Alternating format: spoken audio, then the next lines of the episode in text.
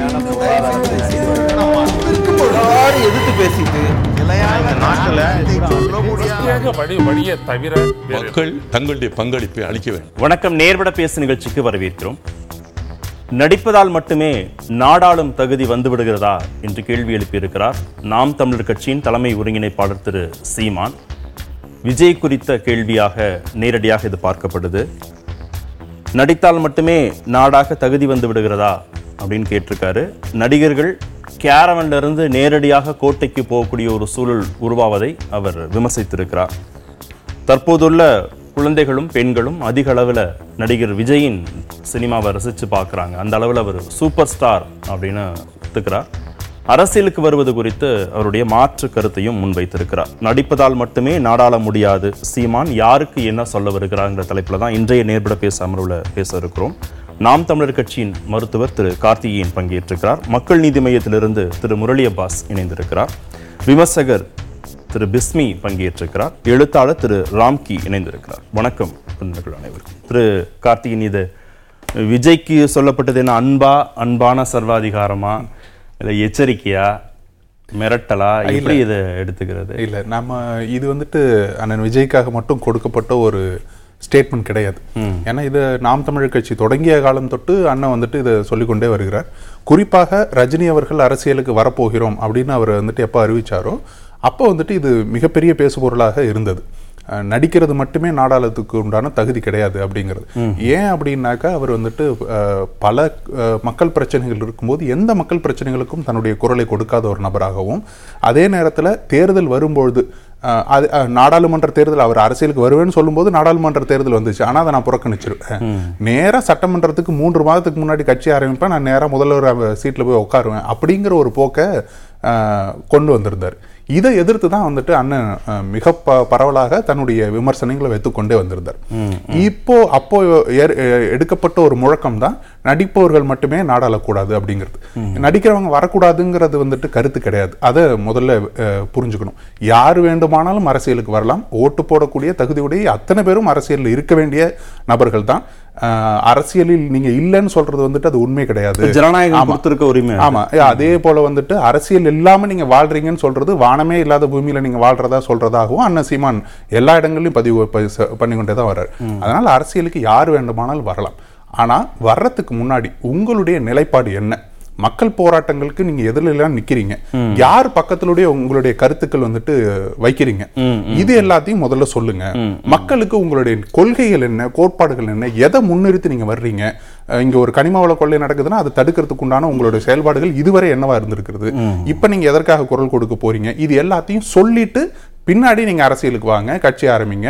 வந்துட்டு சொன்னா ஏத்துக்க மாட்டீங்களா? இல்ல, நீங்க வந்துட்டு சொல்லுங்க, சொல்லிட்டு நீங்க அதுக்கு பிறகு நீங்க வந்துட்டு தேர்தலுக்கு வாங்க அப்படிங்கிறது தான்.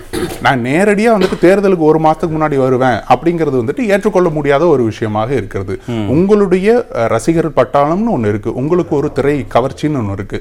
இந்த புகழை மட்டுமே பயன்படுத்தி கொண்டு நான் நேரடியா முதல்வர் வேட்பாளராக நான் நிற்பேன் அப்படின்னு சொல்ற ஒரு போக்கை மட்டும்தான் விமர்சிக்கிறார். அதை மட்டும்தான் எதிர்க்கிறார். நடிகர் ரஜினியையும் கமலஹாசனையும் அடிக்கிற அடியில் இனிமேல் எந்த நடிகனுக்கும் கட்சி தொடங்கணுங்கிற எண்ணமே ஆசையே வரக்கூடாது அப்படின்லாம் ரொம்ப காட்டமாக பேசியிருந்தார். அப்போ செய்தியாளர்கள் வந்து இது விஜய்க்கும் பொருந்துமா அப்படின்னா, அவங்க அப்பா வந்து கடந்த தேர்தல் சமயத்தில் விஜய் விரைவில் அரசியலுக்கு வருவார்னு பேசிட்டு இருந்த சமயத்தில் அவ்வளவு என்ன கோபம் அவருக்கு நடிகர்கள் மேல?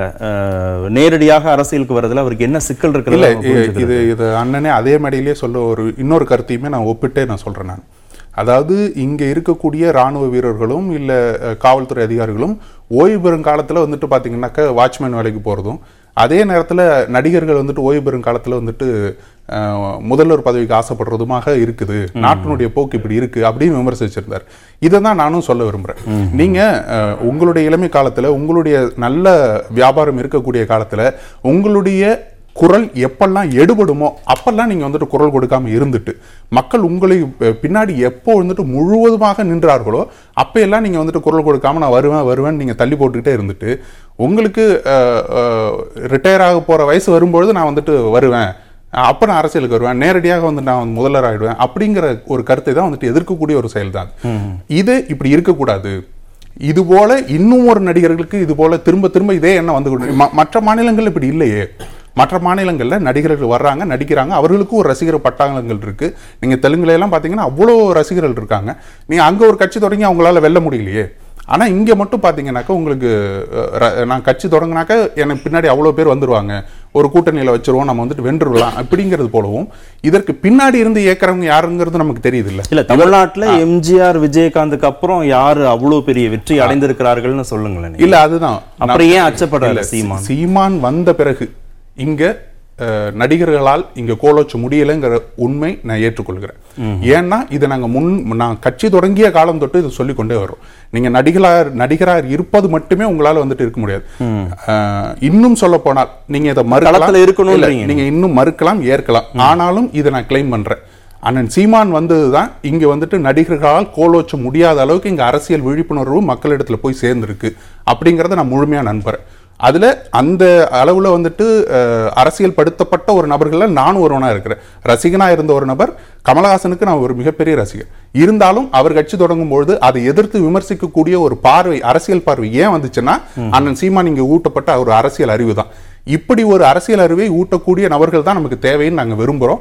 அதை தவிர்த்து விட்டு வெறும் திரை கவர்ச்சியை மட்டும் வைத்துக்கொண்டு அரசியல் அப்படி வரும்போது வாக்காளர்கள் வந்து அப்படி ஏற்றுக்குவாங்களா? ஏன் அதை வந்து சீமான் வந்து ஏன் அதை அச்சப்படுறாங்க? முன்னாடி அப்படி ஒரு நிலை இருந்தது, இனிமேல் அப்படி இருக்கக்கூடாதுங்கிறதுல நாங்கள் வந்துட்டு தெளிவாக இருக்கிறோம். இந்த நிலையில யார் வரைக்குமா பார்க்குறாரு? அந்த விஜயகாந்த் வரைக்குமே நீங்கள் எடுத்துக்கோங்களேன். விஜயகாந்த் வரைக்கும் அவர் வந்துட்டு அரசியலுக்கு வரும்பொழுது தன்னுடைய ரசிகர் மன்றங்கள் எல்லாத்தையும் வந்துட்டு அரசியல் மாவட்ட நிர்வாகிகளாக மாற்றாரு, மாவட்டத்தினுடைய செயலாளர்களாக மாற்றாரு.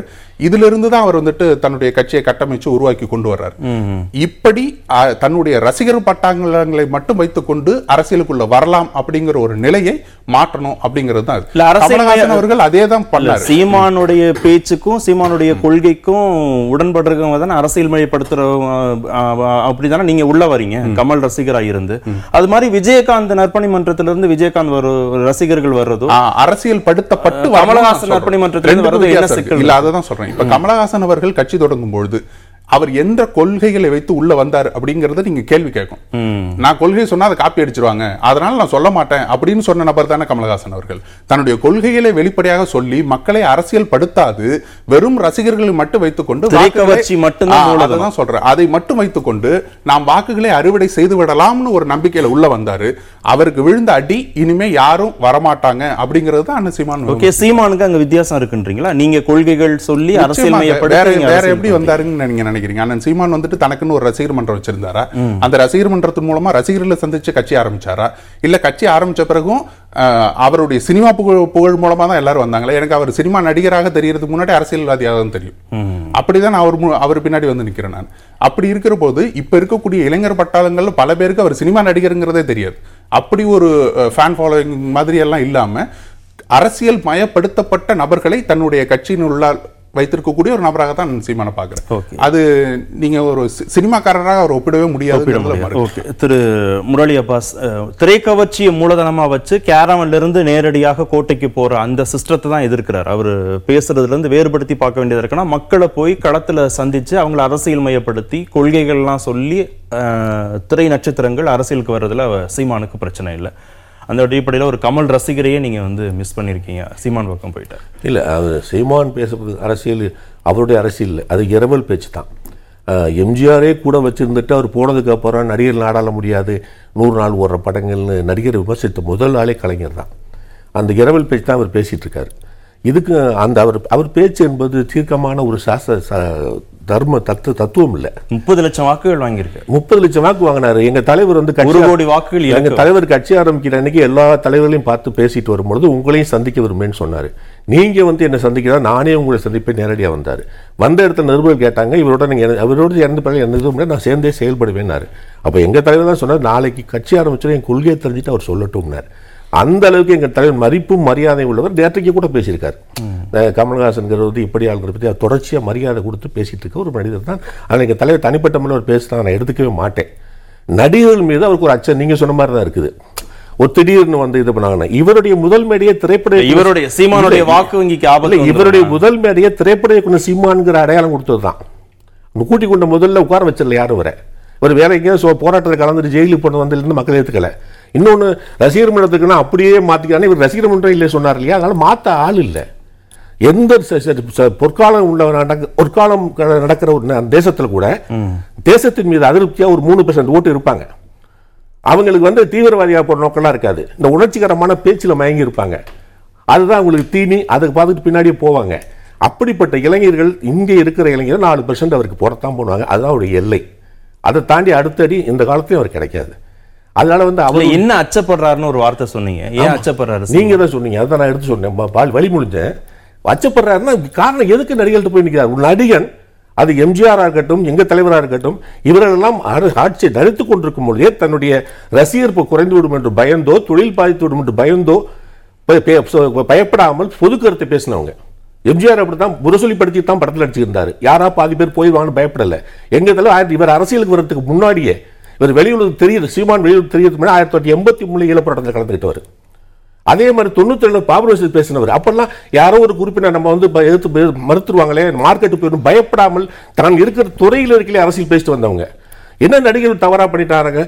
என் டி ராமராவ்னு ஒரு நடிகர் வந்து ஆந்திராவுக்கு ஆட்சிக்கு வரலைன்னா, தெலுங்கு ஆந்திரா வந்து இன்னைக்கு மதராசியாக தான் சொல்லப்படும். தெலுங்குன்னு ஒரு மாநிலம் இருக்கிற அடையாளம் டெல்லிக்கு அடையாளப்படுத்தினவரே என் டி ராமராவ் தான். நடிகர்கள் வந்து சொல்ற நீங்க ஒரு விபத்தையும் ஒரு விதிவிலக்கையும் விதியா மாற்ற முடியாதுன்ற நீங்க விபத்துகள் மட்டும் வச்சு விதிவிலக்குன்னு சொல்லவே எம்ஜிஆர் ஒரு விபத்து, நடிகர் என் டி ராமராவ் ஒரு விபத்து, நடிகர் ஒரு விதிவிலக்கு. அவங்களாம் அதை வந்து நீங்க ஒரு விதியாக நீங்க வந்து நீங்க எதை விதிவிலக்கு நிக்கல விதியா எடுத்துக்கிறதுக்கு ஒரு குரூப் இருக்கு தான் செய்வாங்க. அது ஒரு முன் முதல் உதாரணம், பூரா முன்னுதாரணம் தானுங்க. ஏன் அந்த நடிகர்களுக்கு அது எம்ஜிஆராவது ஐம்பத்தி ஐம்பதுலேருந்து ஒரு அரசியல் இயக்கத்தில் இருந்தவர். என் டி ராம் நேரடியாக அரசியலுக்கு வந்தார். அன்றைய காங்கிரஸ் டெல்லியின் கைப்பிள்ளையாக இருந்துட்டு ஆந்திராவை இரண்டாம் பட்சம் நேரத்தில் தான் தாங்க கொதிச்சு போட்ட மக்களுக்கு வடிகாலம் வந்தார். அவர் சூழல் தான் ஒரு தலைவனை உருவாக்குது. அந்த சூழல் இங்கே உருவாகிருக்கணும். அந்த மாதிரி உருவாக நேரத்துக்கு வருவாங்க. இன்னொன்று, கொள்கையில் பற்றியெல்லாம் பேசினார் சார். ரொம்ப முக்கியம் இல்லை அது கொள்கை. தமிழக அரசியல்லையே ஒரு கொள்கைன்னு உருப்படியாக சொல்லிட்டு நாங்கள் தான் மையம்னு ஒரு கொள்கை சொல்லியிருக்கோம். அது தெரியுமா? தெரியாத உங்களுக்கு இது வந்து காப்பி அடிச்சிருவாருன்னு உங்க தலைவர் தானே சொன்னார். கொள்கை சொன்னா காப்பி காப்பி அடிச்சாலும் ஜல்லிக்கட்டு போராட்டம் சட்டையை நடத்தப்பட்டு சொன்னா மூணாவது அரசாங்கம் அறிவிக்குதா இல்லையா? ஆயிரம் இல்லத்தரசிகளுக்கு ஊதியம் கொடுப்போம்னு சொன்னோம். தேர்தல் அறிக்கை சொல்லலையா? அந்த கட்சிகள்லாம் காப்பி அடிச்சாலும் பொது, அதாவது கொச்சையா பேசக்கூடாது. எதுக்கு சொன்னார், ஏன் சொன்னார்னு பார்க்கணும். இன்னைக்கு லாஸ்ட் மந்த் நாங்கள் சென்னையில் ஜல்லிக்கட்டு நடத்தி நகர மக்களுக்கு ஜல்லிக்கட்டை அறிமுகப்படுத்தணும்னு சொன்னோம். அதுக்கு பர்மிஷன் கட்டுக்கிறதுக்கே அறிவிக்கப்பட்டுச்சு மார்ச் அஞ்சாயிரத்தும் ஒரு மாதத்துக்கு முன்னாடி நாங்கள் யோசிச்சுக்கிட்டோம்னு சொல்கிறாங்க. இந்த பயம் இருக்குமா இல்லையா? அப்படியே சொன்னார். இனிமே வந்து எந்த சித்தாந்தத்தையும் முழுசாக சார்ந்து மக்கள் இயங்க முடியாது. இந்த கலப்பு பொருளாதாரத்தை, கலப்பு கல்ச்சரில், கலப்பு வாழ்க்கையில் வந்து எல்லா சித்தாந்தங்கள் நம்ம செய்தியில் எடுத்துக்கிற மாதிரி தான் இருக்கும். மக்களுக்கு நல்லது செய்யுமானால் இருக்கிற சித்தாந்தம் தான் எழுந்து கொடுக்கணுமே ஒழிய நாம நெகிழ்ந்து கொடுக்க முடியாது. கலப்பு சித்தாந்தங்கிறது பெரிய குழப்பம் இல்லையாது. குழப்பம் தான் மக்களே குழப்பத்தில் தானே இருக்கும். இன்னைக்கு ஒரு பரதேசம் போகிறதே பாவம் நினைச்ச உலகத்தில் பத்து மணி நேரத்தில் அமெரிக்கா போயிட்டு வரோம். எல்லாம் கலந்துருச்சு. அது எப்படி கேஸ் டு கேஸ் ஒரு சித்தாந்தத்தின் பக்கத்தில் எப்படி நிற்பீங்க? ஒரு பிரச்சனையின் அடிப்படையில் ஒவ்வொரு ஒவ்வொரு முறையும் நீங்கள் சித்தாந்தத்தை, ஒரு தனி மனித திறமையை வந்து வெளிக்கொண்டு வருவதற்கு ஒரு சித்தாந்தம் பயன்படும். தனி மனித உரிமையை காப்பாற்றுறதுக்கு ஒரு சித்தாந்தம் தேவைப்படும். ஒன்றை பார்த்து கையில் பிடிச்சி இன்னொருத்தர் பழி வாங்கிடக்கூடாது. இல்லை, எல்லா பிரச்சனைகளுக்கும் ஒரு சித்தாந்தம் தீர்வு கொடுக்கும். ஒரு சித்தாந்த அடிப்படையில் நின்று தான் அந்த பிரச்சனைக்கான தீர்வு. எல்லா சித்தாந்தத்துக்கும் ஒரு பிரச்சனைக்கு தீர்வு கொடுக்கும்னா சீனா இன்னைக்கு பக்கா கம்யூனிஸ்ட் நாடாக இருந்திருக்கணும். அமெரிக்கா ஏகாதிபத்தியத்தை பற்றி எதுவும் பேசிடக்கூடாது. அவங்களுக்கு அச்ச உணர்வையும் இவங்களுக்கு அது அட்ஜஸ்ட் பண்ணி போகிற உணர்வையும் எது கொடுத்துச்சு? மக்கள் தான் கொடுக்குறான். சோத்துக்கு ரொட்டி கிடைக்காதுங்கிறது தான் கம்யூனிஸ்ட் வரும். ரொட்டியெல்லாம் கிடைச்சதுக்கப்புறம் அவனுடைய வாழ்க்கை, தனிமனித சித்தாந்தம், அவனுடைய சிந்தனையை பற்றி பேசும்பொழுது அவன் எல்லாத்தையும் தேடி பார்ப்பான். அந்த சுதந்திரத்தை யாராலும் அடக்க முடியாது. அப்போ எல்லா சித்தாந்தங்களையும் நிகழ்ந்து கொடுக்க வேண்டிய கட்டாயம் வந்தாகணும். எங்கே கொடுக்கலையா? நீங்கள் பேசுகிற ஜனநாயக நாட்டில் இருக்கிறோம். கம்யூனிஸ்ட் கம்யூனிஸ்டாக இங்கே இருக்குதாங்க. நிகழ்ந்து கொடுத்தாலே வாழ்ந்துட்டு இந்திய கம்யூனிஸ்ட் எப்போ ஆகிறாங்க? நாம பேசுறது சித்தாந்தத்தை. சித்தாந்தத்தை பின்பற்றக்கூடியவர்கள் சில நிகழ்வு தன்மை அதுக்குள்ள சித்தாந்தத்தை பயன்படுத்தும். தனி மனித சித்தாந்தத்தை பாதிக்காதுன்னா தனி மனிதனுடைய செயல்பாடுகள், நடைமுறைகளை சித்தாந்தத்தை வந்து நீங்க கம்யூனிஸ்ட் பொலிட்பியூரோ கம்யூனிஸ்ட் பொலிட்பியூரோ தனி மனிதன் சொல்லிட்டு நான் ஒத்துக்க மாட்டேன். அதுதான் முடிவு பண்ணுது அந்த கட்சி தான். அந்த கட்சியோட வழிபடி இடதுசாரி சித்தாந்தத்துக்கு மட்டும் இல்ல, பொதுவாக சித்தாந்தம்ங்கிறது தனி. அதை பின்பற்றக்கூடியவர்கள், நடைமுறைப்படுத்தக்கூடியவர்கள் சில நிகழ்வு இருக்கிறது பிரச்சனை. எப்படி செயல்படுத்த முடியுதான் பார்க்கணும். ஒரே ஒரு விஷயம் மட்டும் நான் குறுக்கிட விரும்புகிறேன். என்னென்னா, சித்தாந்தங்கள் எதுக்காக நமக்கு தேவைப்படுதுன்னா, ஒரு கட்டிடம் கட்டுவதற்கு எப்படி ஒரு அடித்தளம் பயன்படுமோ, ஒரு பேஸ்மெண்ட்னு சொல்கிறோம் இல்லையா, அதுபோல் நம்ம மேலே வந்துட்டு நீங்கள் என்ன வேணால் டிசைன் பண்ணிக்கலாம், எப்படி வேணால் நீங்கள் பண்ணிக்கலாம். ஒரு பிரச்சனை வருதா, ஒவ்வொரு பிரச்சனையும் ஒவ்வொரு கட்சிகளும் தனக்கேற்றாற் போல் தான் அணுகுகிறது, அதனுடைய தீர்வுகளை நோக்கி தான் நகருகிறது. அது வந்துட்டு சித்தாந்தத்தின் அடிப்படையில் அதுதான் சொல்கிறேன். நீங்கள் அடிப்படைங்கிறது ஒன்று இருந்தால் தான் அந்த அடிப்படையின் அடி வச்சு நீங்கள் வந்துட்டு இயங்க முடியும். இதன் அடிப்படையில் தான் நாங்கள் வந்துட்டு செயல்படுறோங்கிறது மக்களுக்கு ஒரு தெளிவை கொடுக்க முடியும். நீங்கள் உங்களுக்கு ஒரு மித்தா உட்டோபியனா இல்ல, அப்படி ஒன்னு இல்லவே இல்லங்கற இல்லவே இல்ல. கலப்பு சித்தாந்தமே இல்லவே இல்ல. எப்படி சொன்ன அடித்தளம் அந்த மண் சார்ந்த தன்னை நெகிழ்ந்து மாற்றிக் கொள்கிறதோ அது மக்கள் நலன் சார்ந்த சித்தாந்தத்தை மாற்றிக் கொள்ள வேண்டிய கட்டாயம் வரும். எல்லா அடித்த அடித்தளமும் ஒரே மாதிரி போட முடியாது. அந்த மண் மண்ணள பரிசோதனை எதுக்கு பண்றாங்க? இந்த கட்டடத்துக்கு எப்படிப்பட்ட அடித்தளம் இருக்கணும் முடிவு பண்ணும் பொழுது அடித்தளமே தன்னுடைய பார்முலா மாற்ற வேண்டிய கட்டாயம். இவங்களுக்கு தமிழ் தேசியங்கிற ஒரு சித்தாந்தம் இருக்கு. ஆனா நீங்க வந்து ஒவ்வொரு பிரச்சனையையும் இல்ல ஒவ்வொரு விஷயத்துக்கும் ஒவ்வொரு சித்தாந்தத்திலிருந்து ஒரு கருத்து எடுத்து கட்டமைக்கிறாங்க. இங்க எம்என்சி கம்பெனி வேலைக்கு கம்பெனி ஆரம்பிக்கிறது வேலை வாய்ப்பை கொடுக்குங்கிறதுக்காக நீங்கள் வந்து மின்சாரம் கொடுப்பீங்க, சிங்கிள் விண்டோல பெர்மிஷன் கொடுப்பீங்க, நிலம் கொடுப்பீங்க. ஆனா அங்க வேலை பார்ப்பவர்களுக்கு உரிமையை கொடுக்க மாட்டீங்க. இது ஏகாதிபத்தியம். ஆனா இந்த உரிமையை மட்டும் வாங்கி கொடுப்போம். அது பயமுறுத்தி கம்பெனி அனுப்புறது கம்யூனிஸ்டம். எங்க கம்பெனி வரணும், இவனுக்கு உரிமை இருக்கணும், உழைப்பவருக்கு உரிமை இருக்கணும், தொழிற்சை சுதந்திரம் இருக்கணும். இந்த சித்தாந்தத்தை உலகமே ஏற்றுக்கொண்டு செயல்பட்டு நாங்க கையில் எடுத்துட்டு வந்தா இவங்களுக்கு புரியலையோ தெரியலையோ இல்லைன்ற வேண்டியது. சரி பேசுவோம். திரு பிஸ்மி, திரு சீமான் இப்ப இந்த கருத்தை சொல்ல வேண்டிய காரணம் என்ன? அதற்கான பொருள் இருக்க எலெக்ஷனுக்குன்னா ஒரு வருஷத்துக்கு மேல இருக்கு. இப்ப திடீர்னு நடிகர்கள் அரசியலுக்கு வரக்கூடாதுன்னு ஏன் சொல்லணும்? இல்லை, நிச்சயமாக அவர் விஜயை மனசில் வச்சு தான் இந்த கருத்தை சொல்லியிருப்பார் அப்படின்னு ரொம்ப உறுதியாகவும் ஆழமாகவும் நான் நம்புகிறேன். நீங்கள் சொல்கிற மாதிரி தேர்தல் இப்போதைக்கு வரலை அப்படின்னாலும் நான் அரசியலுக்கு வரப்போகிறேங்கிற பூச்சாண்டி காட்டிகிட்டு இருக்கிறது இப்போதைக்கு விஜய் தான். ஏற்கனவே ஒருத்தர் பூச்சாண்டி காட்டினார், இப்போ அவர் அந்த களத்திலிருந்தே விலகி போயிட்டார், அது ரஜினி. ஆனால் இப்போ பூச்சாண்டி காட்டுறது வந்து விஜய் தான். ஸோ அவரை மனசில் வச்சு தான் இந்த கருத்தை வந்து சீமான் சொல்லியிருப்பார் அப்படின்னு நான் நினைக்கிறேன். இன்னொன்று, இப்படி சொன்னதுனால் இவர் விஜயை பார்த்து பயப்படுகிறார் அப்படிங்கிறது பார்த்திங்கன்னா சீமானையும் சீமானின் அரசியலையும் அவரது கொள்கையையும் கொச்சைப்படுத்துகிற விஷயமாக நான் பார்க்குறேன். என்னென்னா, ஒரு ஒரு வாரத்துக்கு முன்னால் ஒரு மிகப்பெரிய சர்ச்சை ஓடுச்சு. நான் வந்து ஒரு நேர்காணலில் ரஜினி வந்து முன்னாள் சூப்பர் ஸ்டார், விஜய் தான் இன்றைய சூப்பர் ஸ்டார் அப்படின்னு ஒரு கருத்து சொன்னேன். அது ஒரு பெரிய சர்ச்சையாகி சீமானிடம் கேள்வி எழுப்பும் போது அவர் பார்த்திங்கன்னா இந்த சந்தர்ப்பத்தை அழகாக பயன்படுத்தியிருக்கலாம். இப்போ நீங்கள் குறிப்பிடுகிற மாதிரி விஜய் மீது இவருக்கு ஒரு அச்சம் இருக்குது. விஜய் கட்சி ஆரம்பித்தா நம்ம கட்சி காலியாயிடுன்னு ஒருவேளை சீமான் நினைத்திருந்தால், இல்லைங்க விஜய் வந்து சூப்பர் ஸ்டாரே கிடையாதுங்க, ரஜினி தாங்க சூப்பர் ஸ்டார் அப்படின்னு சொல்லியிருக்கலாம், அல்லது வேறு யாரையோ சொல்லியிருக்கலாம். ஆனால் அந்த இடத்துல ரொம்ப நேர்மையாக, இல்லைங்க விஜய் தாங்க சூப்பர் ஸ்டாரு, ரஜினியுடைய மவுசுங்கிறது குறைஞ்சிருச்சு. இந்த இடத்துல கவனிக்க வேண்டிய விஷயம் என்ன அப்படின்னா, ரஜினி வந்து அரசியல் களத்திலிருந்தே அவர் போயிட்டார். அதனால் ரஜினியை குறைத்து மதிப்பிட வேண்டிய அவசியம் வந்து சீமானுக்கு நிச்சயமாக கிடையாது. அப்படி இருக்கும்போது அவர் ரொம்ப ஹானஸ்டாக, ஏன்னா அவரும் வந்து திரையுலகத்தில் இருந்தவர், திரையுலக பிரபுகர்களோடு ரொம்ப ரொம்ப நெருக்கமாக இருக்கார், அங்கே உள்ள எல்லா விஷயங்களையும் வந்து கவனிக்கிறவருங்கிற அடிப்படையில் அந்த கருத்தை வந்து அவர் ரொம்ப உறுதியாகவும் உறக்கவும் சொன்னார் சீமான். ஸோ அப்படிப்பட்ட சீமானே இன்றைக்கு நடிகர்கள் வந்து அரசியலுக்கு வர்றது குறித்து ஒரு மாற்று கருத்து சொல்லியிருக்காரு அப்படின்னா அது நிச்சயமாக விஜய் மீதான பயம் கிடையாது, இந்த மக்கள் மீதும் மண்ணின் மீதான அக்கறை. அதுதான் முக்கியமான விஷயம். இன்னொரு விஷயம் என்ன அப்படின்னா, உங்களுக்கு தெரியும் பொங்கலுக்கு வந்து ரெண்டு திரைப்படங்கள், முன்னணி நடிகர்களுடைய திரைப்படங்கள் வெளியாகும் போது இந்த இளைஞர்கள்லாம் எங்கே போய் நின்னாங்க, எத்தனை மணிக்கு நின்னாங்க, என்ன கோலத்தில் நின்னாங்க, அதனால் ஒரு உயிர் பலியும் நடந்தது. ஸோ அதையும் வந்து ஒரு அரசியல் கட்சி தலைவராக, இந்த மக்களுக்காக இந்த நாட்டுக்காக பாடுபடுகிற ஒருத்தராக ஒரு பதைப்பு இருக்க தானே செய்யும். இங்கே பாரு, நம்ம யாருக்காக கத்துறோமோ அவன்லாம் போய் தியேட்டரில் நிற்கிறானே, லாரியில் ஏறி டான்ஸ் ஆடி கீழே விழுந்து சாவுறானேன்னு நினைப்பார்ல. ஸோ அந்த பதைப்பில் அந்த அக்கறையில் சொன்னது தான் அந்த வார்த்தை. மற்றபடி அவர் வந்து என்ன கேட்டால் விஜயை பார்த்து பயப்படுவதாக நான் நினைக்கல. கடந்த உள்ளாட்சி தேர்தல்களில் விஜய் மக்கள் இயக்கம் நூற்றுக்கும் மேற்பட்ட இடங்களில் போட்டியிட்டு ஜெயிச்சாங்க. அந்த அளவுக்கான இடங்களை கூட திரு சீமான் இல்லை நாம் தமிழர் கட்சி பெற முடியலங்கிற கேள்விகள்லாம் முன்வைக்கும் போது அவர் கோவப்பட்டாருங்கிற செய்திகள்லாம் பார்க்குறோம். இது விஜய்க்காக வந்த வாக்குகள், அந்த பகுதியில் மக்கள் செல்வாக்கு உள்ள நபர்கள் நின்னதுனால வந்த வாக்குகள், விஜய்க்காக வந்த வாக்குகள்லாம் கிடையாதுன்னு சொன்னார். ஒருவேளை அதில் வந்து இவங்க ப்ரோக்ரஸ் ஆகிட்டே இருக்காங்க விஜய் மக்கள் இயக்கம் அரசியல் அப்படின்ற அந்த எரிச்சலாக இருக்குமோ சீமானுடைய பேச்சு?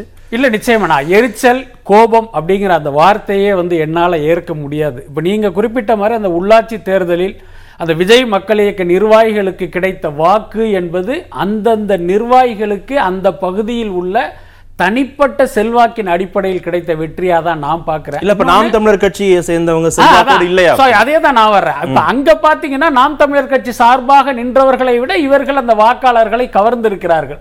அவர்களுடைய நடத்தை மூலமோ அல்லது வேறு விஷயத்தின் மூலமோ அந்த வாக்காளர்களை கவர்ந்ததால் அவர்களுக்கு அந்த வெற்றி விஜய்க்காக கிடைச்சது கிடையாது, நிச்சயமா கிடையாது. ஏன்னா விஜய் வந்து தனக்காக வெற்றி கிடைக்கும் அப்படின்னு விஜய் நினைத்திருந்தால் அந்த நிர்வாகிகளை எல்லாம் பார்த்தீங்கன்னா வாசல் பக்கமாக அந்த தேர்தல் களத்துக்கு அனுப்பிச்சிருப்பாரு. ஆனால் அவர் கொல்ல பக்கமாக அனுப்பிச்சார். என்னன்னா அவருடைய அலுவலகத்துக்கு கூப்பிட்டு அவங்க எல்லாருக்கும் ஆசீர்வாதம் வழங்கி எங்கள் பேரை சொல்லாமல் உள்ளே போங்க, நீங்கள் ஜெயிச்சுட்டு வாங்க, நம்ம கூட போட்டோ எடுத்துக்கலாங்கிற மாதிரி தான் அனுப்பிச்சாங்க. அப்படி தான் நடந்தது. யாருமே வந்து விஜய் மக்கள் இயக்கம் அப்படிங்கிற விஜயுடைய அங்கீகாரம் பெற்ற வேட்பாளர்களாக உள்ளே போகலை. அதனால் ஜெயிச்சதுக்கப்புறம் இவங்க என்னன்னா எங்கள் மக்கள் இயக்கம் வந்து ஜெயிச்சிட்டாங்கன்னு கிளைம் பண்ணிக்கிட்டாங்க. இதில் இன்னொரு முக்கியமான விஷயம், எத்தனை பேர் கவனிச்சிருப்பாங்கன்னு தெரியாது, அந்த விஜய் மக்கள் இயக்கம் சார்பாக உள்ளாட்சி தேர்தலில் போட்டியிட்டு வெற்றி பெற்றவர்களோட வந்து விஜய் வந்து ஒரு குரூப் ஃபோட்டோ எடுக்கிறாரு. அந்த ஃபோட்டோ இப்போவும் இருக்குது, யார் வேணாலும் பார்க்கலாம். அதில் பார்த்தீங்கன்னா ஆண்கள் வந்து பார்த்தீங்கன்னா ஒரு இருபது பேர் இருபத்தஞ்சி பேர் தான் இருப்பாங்க, மற்றது எல்லாமே பெண்கள். பெண்கள்னால் பல வயசில் இருக்கிறாங்க, பல்ல கல்லூரிக்கு போகிறவங்க, குடும்ப தலைவிகள், ஒரு ஐம்பது வயதுக்கு மேற்பட்ட பெண்கள்லாம் அந்த குரூப் ஃபோட்டோவில் இருக்காங்க. அவர்களெல்லாம் விஜய் மக்கள் இயக்க வெற்றி பெற்ற வேட்பாளர்கள். நான் என்ன கேட்குறேன், எத்தனை பெண்கள் வந்து விஜய்க்காக கொடி பிடிச்சிக்கிட்டு போஸ்டர் ஓட்டிட்டு போகிறத நீங்களும் நானும் பார்த்துருக்கோம்? கிடையவே கிடையாது. இவர்கள் அந்த பகுதியில் செல்வாக்காக இருந்து ஜெயிச்சாங்க, அதை வந்து இவங்க கிளைம் பண்ணிக்கிட்டாங்க. பெண்களும் குழந்தைகளும் தானே விஜய்க்கான மிகப்பெரிய ரசிகர்கள், ரசிகர்களா இருக்காங்க. எல்லார் வீட்லயும் ரசிகர்கள் இருக்காங்க, உங்க வீட்டுல இருக்காங்க, என் வீட்டுல இருக்காங்க, எல்லா வீட்லயும் இருக்காங்க. ஆனா அந்த விஜய்க்காக போஸ்டர் ஒட்டுகிறவர்களா, தோரணம் கட்டுகிறவர்களா, கட் அவுட்டுக்கு பால் ஊத்துறவங்களா எந்த பெண்களும் இருக்க மாட்டாங்க. படம் பார்த்து ரசிக்கிறதோ அவ்வளவுதான். இன்னைக்கும் பாத்தீங்கன்னா வாரிசு படம் வந்திருக்கு, அதுக்கு டிவைடிங்கான ஒரு ரிப்போர்ட் இருந்தாலும் பெண்களும் குழந்தைகளும் அந்த படத்துக்கு போயிட்டு இருக்காங்க. ஸோ அவங்க பாத்தீங்கன்னா ஒரு காமன் ஆடியன்ஸ். அவங்க வந்து நான் விஜய் ரசிகர்னு எப்பயுமே அது மாறு தட்டிக்கிற கூட்டம் கிடையாது, தேர்தல் களத்துக்கு போறவங்களும் கிடையாது. அதுக்கு ஒரு பெரிய உதாரணம் கே கே நகர் பகுதி. கே கே நகர் பகுதியில் முன்னாள் அதிமுக கவுன்சிலர் பார்த்தீங்கன்னா இந்த சட்டமன்ற தேர்தலில் சீட்டு கேட்டார், அவருக்கு கிடைக்கல. அடுத்து வந்த தேர்தலில் என்ன பண்ணுறாரு அப்படின்னா உள்ளாட்சி தேர்தலில் தன்னுடைய மனைவியை நிறுத்துறாரு, பயங்கரமாக செலவு பண்ணுறாரு. அப்போது மக்கள் இயக்கம் என்ன பண்ணுறாங்க, அவங்கள வந்து தங்களுடைய வேட்பாளராக வந்து அப்படியே சுவீகரித்து அவங்க பின்னாலேயே போய் கடைசியில் அவங்க ரெண்டாம் இடம் வரும்போது விஜய் மக்கள் இயக்கம் இரண்டாம் இடம் அப்படின்னு கிளைம் பண்ணிக்கிட்டாங்க. இது நமக்கு கண்ணுக்கு தெரிஞ்ச உதாரணம். கிட்டத்தட்ட தமிழ்நாடு முழுக்க இதே மாதிரியான நாடகங்கள்லாம் நடந்திருப்பதற்கு வாய்ப்பு இருக்குது. அதனால் அந்த வெற்றி சீமானை வந்து பயமுறுத்திருச்சு அப்படின்னு சொல்ல முடியாது. அதே நேரம் ஒரு ஆபத்து இருப்பதை நம்ம நேர்மையாக ஒத்துக்கணும். என்னென்னா இன்றைக்கு சீமானுக்கு கிடைத்த வாக்குகள் பற்றி பேசுகிறோம். இவர் கார்த்திகேயன் சேர் சார் மாதிரி பார்த்தீங்கன்னா அவருடைய கொள்கையின் பால் ஈர்க்கப்பட்டு அவர் பின்னால் வந்தவர்கள் வாக்களிச்சிருக்காங்க. அதே நேரம் சீமானுடைய பேச்சை கேட்டு ஏற்கனவே அதிமுக திமுக மீது அதிருப்தி விட்டு யாருக்கு ஓட்டு போடுறதுனே தெரியாத அந்த நடுநிலை வாக்காளர்கள், குறிப்பாக பார்த்தீங்கன்னா அந்த புதிய வாக்காளர்கள்லாம் சீமானுக்கு வாக்களிச்சிருக்காங்க. அதனால தான் அவருடைய வாக்கு சதவீதம் அதிகமாகிருக்கு. ஒருவேளை விஜய் கட்சி ஆரம்பித்தா இந்த வாக்குகள் பாதிப்பதற்கு வாய்ப்பு இருக்குது. அதையும் வந்து நம்ம நேர்மையாக ஒத்துக்கிட்டு தான் ஆகணும். அந்த வாக்குகள் வந்து விஜய்க்காக போயிடும்ன்றீங்களா? நிச்சயமா. ஏன்னா இவன் வந்து கொள்கையின் பால் வந்து சீமான் பின்னால் வரல, ரொம்ப காலமாக பார்த்துக்கிட்டு இருக்கான் அதிமுக திமுக. நம்ம அப்பா பார்த்தா இவங்களை பற்றி இப்படி சொல்கிறாரு, இவங்களை பற்றி இப்படி சொல்கிறாரு, யாருக்கு போடுறது? அப்போ சீமானுடைய பேச்சுங்கிறது அவங்களுக்கு ஒரு பெரிய ஒரு எழுச்சியை கொடுக்குது. அடடா இவர் ஏதோ பண்ண போறாருங்கிற மாதிரி ஒரு தோணுது அவங்களுக்கு. ஸோ அந்த அடிப்படையில் என்ன புரிதலுக்கு வரணும்? இல்லை நான் ஒருவேளை நான் கேட்கறது சரியான்னு தெரியல. சீமானுக்கு வாக்களிக்கிறவர்கள் ஒரு அரசியல் மயப்படுத்தப்பட்டவர்கள், புதியவர்கள், புதிய வாக்காளர்கள். ஆனால் கமலஹாசனுக்கு ஓட்டு போடுறவங்க, விஜய்க்கு ஓட்டு போடுறவங்க, ரஜினி வந்தா ஓட்டு போட்டிருக்கவங்கலாம் அவங்கவுங்க ரசிகர்கள். அதில் எந்த மாற்றமே கிடையாது. அது எப்படி அப்படி டிஃபைன் பண்ண முடியும்? இல்லை நிச்சயமா. ஏங்க ஒரு இப்போ சீமான் இருக்கார் அப்படின்னா சீமானுடைய பேச்சை கேட்டு அவருடைய கொள்கையின் பால் ஈர்க்கப்பட்டு வாக்களிக்கிறாங்க. அதாவது அவருடைய கட்சியில் உறுப்பினராக சேரல, நாம் தமிழர் பின்னால் அவங்க போகவே இல்லை, பட் அவருடைய பேச்சை எங்கேயோ கேட்குறாங்க, அதில் உடன்பட்டு ஓட்டு போடுறாங்க. உறுப்பினர் அல்லாதவர்களும் கூட. ஆமாம், அதை தான் நான் சொல்கிறேன். இன்றைக்கி அவருக்கு கிடைச்ச ஓட் பேங்க் அப்படிங்கிறது எல்லாருமே அந்த கட்சியினுடைய உறுப்பினர்களுடைய ஓட்டு கிடையாது அப்படிங்கிற. அதே நேரம் ஒரு நடிகர் பின்னால் போகிறவங்கிறது என்ன கொள்கைக்கு பின்னால் போயிட முடியும்? திரையில் பார்த்த அந்த முகம், அந்த நடிகர்களுடைய பொய் முகத்தை நெஜ முகம்னு நம்பி போற வாக்குகள் தான் அந்த வாக்கு. அதனால சீமானுக்கு விழுகிற வாக்குக்கும் நடிகர்களுக்கு விழுகிற வாக்குக்கும் நிச்சயமா வித்தியாசம் இருக்கிறதா தான் நான் நினைக்கிறேன். ஓகே, அந்த இடத்துல எச்சரிக்க வேண்டிய பொறுப்பு ஒரு அரசியல் கட்சி தலைவருக்கு இருக்கிறதாக நம்ம புரிந்து கொள்ளணும். நிச்சயமா. இன்னும் சொல்ல போனா எந்த அரசியல் கட்சி தலைவரும் செய்யாத விஷயத்தை வந்து இவர் செஞ்சிருக்காரு. இன்னும் சொல்ல போனால் இந்த இடத்தில் நம்ம அன்புமணி ராமதாஸ் அவர்களையும் நம்ம பாராட்டணும். அவர் மீது நமக்கு பல விமர்சனங்கள் இருந்தாலும் நீங்கள் வேணா பாருங்கள், இந்த கோயம்பேடு ரோஹிணி தியேட்டரில் நடந்த அந்த சம்பவத்துக்கு எந்த கட்சியுமே வந்து கேட்டிங்கன்னா ஒரு நாலு வரியில் கூட கண்டனம் தெரிவிக்கல. என்னென்னா வாக்காளர்களில் பார்த்தீங்கன்னா அஜித் ரசிகரும் இருப்பான், விஜய் ரசிகரும் இருப்பாங்க. அவங்க வாக்கு நம்ம எதுக்கு லூஸ் பண்ணணும்னு நினச்ச நம்ம தரல, அதை பற்றி கண்டுக்கவே இல்லை. ஆனால் அன்புமணி ராமதாஸ் பார்த்தீங்கன்னா ரொம்ப நேர்மையாக அதை கண்டித்து பார்த்தீங்கன்னா பேசினார். ஏறக்குறைய சீமான் வந்து அதே மாதிரி தான். இவர்களுடைய வாக்கை விட பார்த்தீங்கன்னா இந்த மண்ணும் மக்களும் நமக்கு ரொம்ப ஒரு அக்கறை தான். அதை வந்து நம்ம ரொம்ப கொச்சப்படுத்திடக்கூடாதுன்னு நான் நினைக்கிறேன். திரு ராம்கி, திரைக்கவர்ச்சியை நம்பி வாக்காளர்கள் தங்களுடைய வாக்குகளை வந்து தவறான நபர்களுக்கு போற்றக்கூடாதுங்கிற ஒரு எச்சரிக்கையின் அடிப்படையில் ஒரு கட்சியின் அரசியல் தலைவருடைய கருத்தின் வெளிப்பாடாக அதை பார்க்கலாமா திரு சீமான் சொன்னதை? சீமானுடைய தனிப்பட்ட நம்மளுடைய கருத்தாக தான் நான் பார்க்குறேன். அதாவது சீமானுக்கு ஒரு பெரிய கொள்கை கோமான் அப்படிங்கிற மாதிரி நம்ம வந்து அதை வந்து சொல்லி அந்த கொள்கை வழிப்படி அவர் எதிர்க்கிறார் அப்படின்லாம் எடுத்துக்கொள்ள வேண்டிய அவசியம் இல்லை. ஏன்னா அவர் எந்த ஒரு விஷயத்தையுமே அவர் வந்து ஒரு ஒரு இன்கம்ப்ளீட் ஸ்டேட்மெண்ட் தான் அவர் சீமான் அவர் கொடுத்துருக்காரு. இந்த இந்த பேட்டியிலே பாருங்கள், நிறைய விஷயங்கள் அப்படி தான் சொல்லியிருக்காரு. எதுக்கு மனோன்மணி சுந்தரம் பிள்ளையோட பாட்டை நிறுத்திடுங்க, வேறு பாட்டு, இதெல்லாம் வந்து தேவையில்லாத சர்ச்சைகள், சர்ச்சைக்காக தான் அவர் கேள்வி இதுவரைக்கும் பேசிட்டு வந்திருக்கார். அதை வந்து அது இப்போ அவர் அவர் கூட இருக்கிற நிருபர்கள் கூட அதை தான் விரும்பி தான் அதை கெடுக்கிறாங்க. இப்போ அவர்களுக்கு கேட்கக்கூடிய கேள்வி கேட்கக்கூடிய நிருபர்களுக்கே அது புரியுது. இல்லை, அவருக்கு சாய்ஸஸ் இருக்குன்னு வச்சுக்கோங்களேன். இப்போ ரஜினி வரக்கூடாது அப்படின்னா அவருக்கு ஒரு பர்ச பர்சனலாக அவருக்கு ஏதாவது ஒரு கோபம் இருக்கும். இல்லை கமல் வரக்கூடாது, இல்லை கமல் வரலாம் அப்படின்னு அந்த ஒவ்வொரு நடிகருக்கும் தகுந்த மாதிரி அவரை ஸ்டாண்டை மாற்றிட்டே இருந்தால் பரவாயில்ல. நடிகர்கள்னு ஒரு காமன் ஃப்ரேம்குள்ளே தானே கொண்டு வராரு. கேரளால இருந்து டேரெக்டாக கோட்டைக்கு போகக்கூடாதுன்றார். அது வந்து சீமான் மட்டும் இல்லை, பல பேர் சொல்லிகிட்டு இருக்க விஷயம் தான். சினிமா நடிகர்கள் வந்து கூத்தாடிகள் அப்படிங்கிற சொல்கிற விஷயம் வந்து இன்றைக்கி நேற்று இல்லை, அது பல காலங்களாக தொடர்ந்து வந்துட்டு இருக்கிறது தான். அது எப்படி இப்போ நம் நண்பர் கார்த்திகேயன் இருக்கிறார், அவர் மருத்துவ தொழில் பண்ணுறார். முரளி அப்பா சேகர் இயக்குனர் இருக்கார். இவங்கெல்லாம் ஒரு ப்ரொஃபஷன். அது போன்ற ஒரு நடிகர்கள்ங்கிறது அது ஒரு ப்ரொஃபஷன் இருக்குது. ஆனால் அந்த நடிகர்களுக்கான ப்ரொஃபஷனுக்கான மரியாதையை நம்ம கொடுக்க தவறுகிறோம். அது இதில் வந்து எந்த விதமான கொள்கை, நீங்கள் சொல்லிட்டீங்களா கொள்கை இந்த மாதிரி இடது வலதுலாம் கிடையாது. குருமூர்த்தி அவர்கள் பேசுகிறது என்ன, கூத்தாடிகள் குறிப்பிடுறாரு. அவர் என்ன அவர் ஒன்னே அவரை நம்ம தனியாக எதுவும் சொல்கிறோமா? குருமூர்த்தியோடைய பேச்சுகிறத ஒரு வேறு வருஷன் தான் சீமானுடைய வருஷன். ஆக்சுவலாக நீங்கள் எல்லாமே நாம் நாம் தமிழர் கட்சிங்கிறது என்ன உங்களுக்கு, அதுவும் இன ரீதியான ஒரு கட்சி தான். இனம்னாலே ஜாதி மதத்தின் இனத்தின் பெற நடத்தப்படுற எல்லா கட்சியுமே வலதுசாரி கட்சிகள் தான் அவர்கள். ஸோ அப்படிங்கும்போது இல்லை, நீங்கள் எப்படி டிஃபரன்ஷியேட் பண்ணி பார்க்க முடியாது. இதெல்லாம் எல்லாமே ஒன்று தான், இதில் ஒன்றும் பெரிய இது கிடையாது. ஸோ அப்போ வந்து நீங்கள் அவர் என்ன சொல்ல முன்னுக்கு பின் முரணான விஷயங்களை சீமான் சொல்லிட்டு என்ன சொல்லுவார்னா, நீங்கள் அப்படி பார்க்கக்கூடாது தம்பி, நீங்கள் இப்படி பார்க்கக்கூடாது தம்பி அப்படிலாம் சொல்லும்போது நாம் சொல்ல வேண்டியது, நீங்கள் உங்களுடைய மஞ்சள் கண்ணாடியை கேட்டு விட்டு பாருங்கள், நீங்கள் பார்க்கறதுலாமே மஞ்சளாக இருக்குது, நீங்கள் கண்ணாடியை கேட்டுட்டு பார்த்தீங்கன்னா உங்களுக்கு யதார்த்தம் புரியும். அவர் சொல்கிற விஷயங்கள் எல்லாமே பாருங்கள். அவர் நாம் தமிழர் கட்சி அப்படிங்கிற ஆதித்தனாரை பற்றி இன்னைக்கு டூ கே கிட்ஸ் தெரியாது, ஈவன் நைன்டிஸ் கிட்ஸ் கூட தெரியாது. ஆனால் இன்றைக்கி வந்து ஆதித்தனாரை விட சீமான் நிறைய பேருக்கு தெரியும். அதனால் நம்ம வந்து தமிழர் தந்தை சீமான் சொல்லிட முடியுமா? இப்போ நீங்கள் இது மாதிரி சூப்பர் ஸ்டார் சுப்ரீம் ஸ்டார் பட்டங்கள் விளையாடுறதோடைய விளைவு தான் இதெல்லாம்.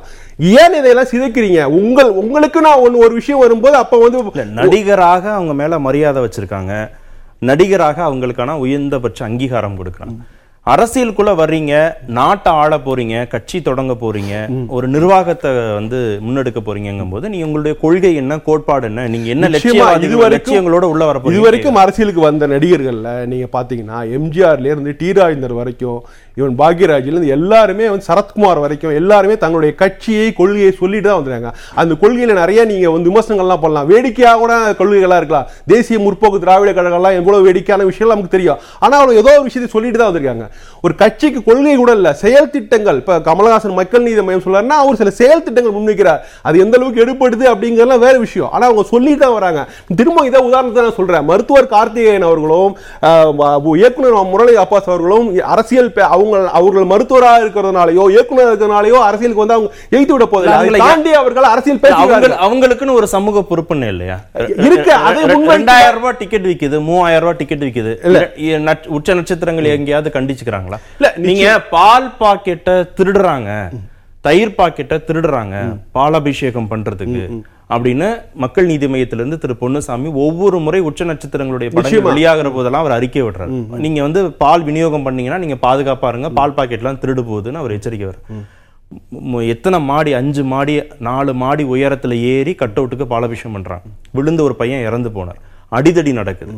இருசக்கர வாகனங்களுடைய பாக பாகங்கள்லாம் கிடக்கு, கண்ணாடி துண்டுகள் கிடக்குது, ரெண்டு ரசிகர்களும் அடிச்சுக்கிறாங்க. இதுல எங்கேயாவது விஜய் வந்து நல்ல நியாயமான கேள்வி நான் சொல்றேன், ஒருத்தர் வந்து சிஸ்டம் ஃபெயிலியர் ஆயிருக்கு அப்படின்னு சொன்னதை நம்ம அக்னாலஜ் பண்ணவே இல்லை. நம்ம நம்ம வந்து நீங்க எப்படி சிஸ்டம் சரி பண்ண போறீங்கிற கேள்விதான் முன்வைத்தோம் ஒழிய அவர் சிஸ்டம் ஃபெயிலியர் சொல்றாரு.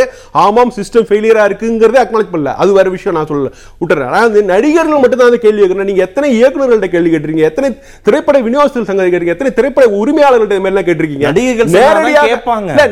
நடிகர்கள் சொன்னாலும் நடிகர்கள் நடிகர்கள்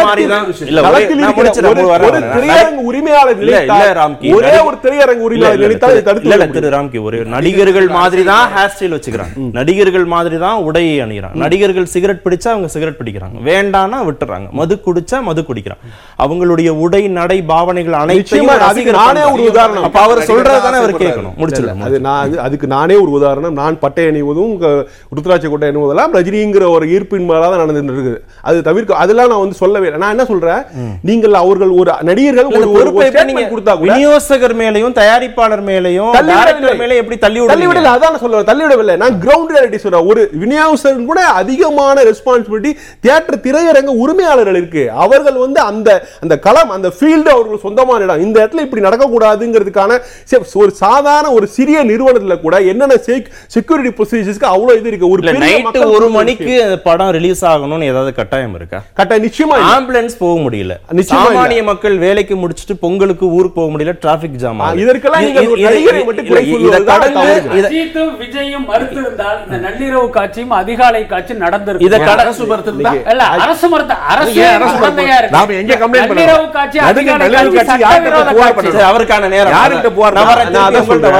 நீங்கள் ஒரு நடிகர் ஒரு சம்பிரதாயத்துக்கு ஒரு அறிக்கை விட்டு நடந்தால் கூட நடக்கிறதுக்கான வாய்ப்புகள் அதிகமா இருக்கு. இது ஒரு பெரிய சிஸ்டம், நிறைய ஸ்டேக் ஹோல்டர்ஸ் இருக்காங்க, அதுல நிறைய பேர் வராங்க. நான் அரசு கூட குறை சொல்லவில்லை, அந்த பகுதி சேர்ந்த தியேட்டர் உரிமையாளர்கள் அங்க எல்லாம் நிறைய விஷயங்கள் இருக்குது. நீங்கள் அதை வந்து ஒரு ஒரு முறைப்படுத்தி அதுக்கான அறிமுகம் நல்லா எல்லாருக்கும் தெரியும். பல ஆயிரக்கணக்கான ரசிகர்கள் கூட போகிறார் என்பது நல்லாவே தெரியும்.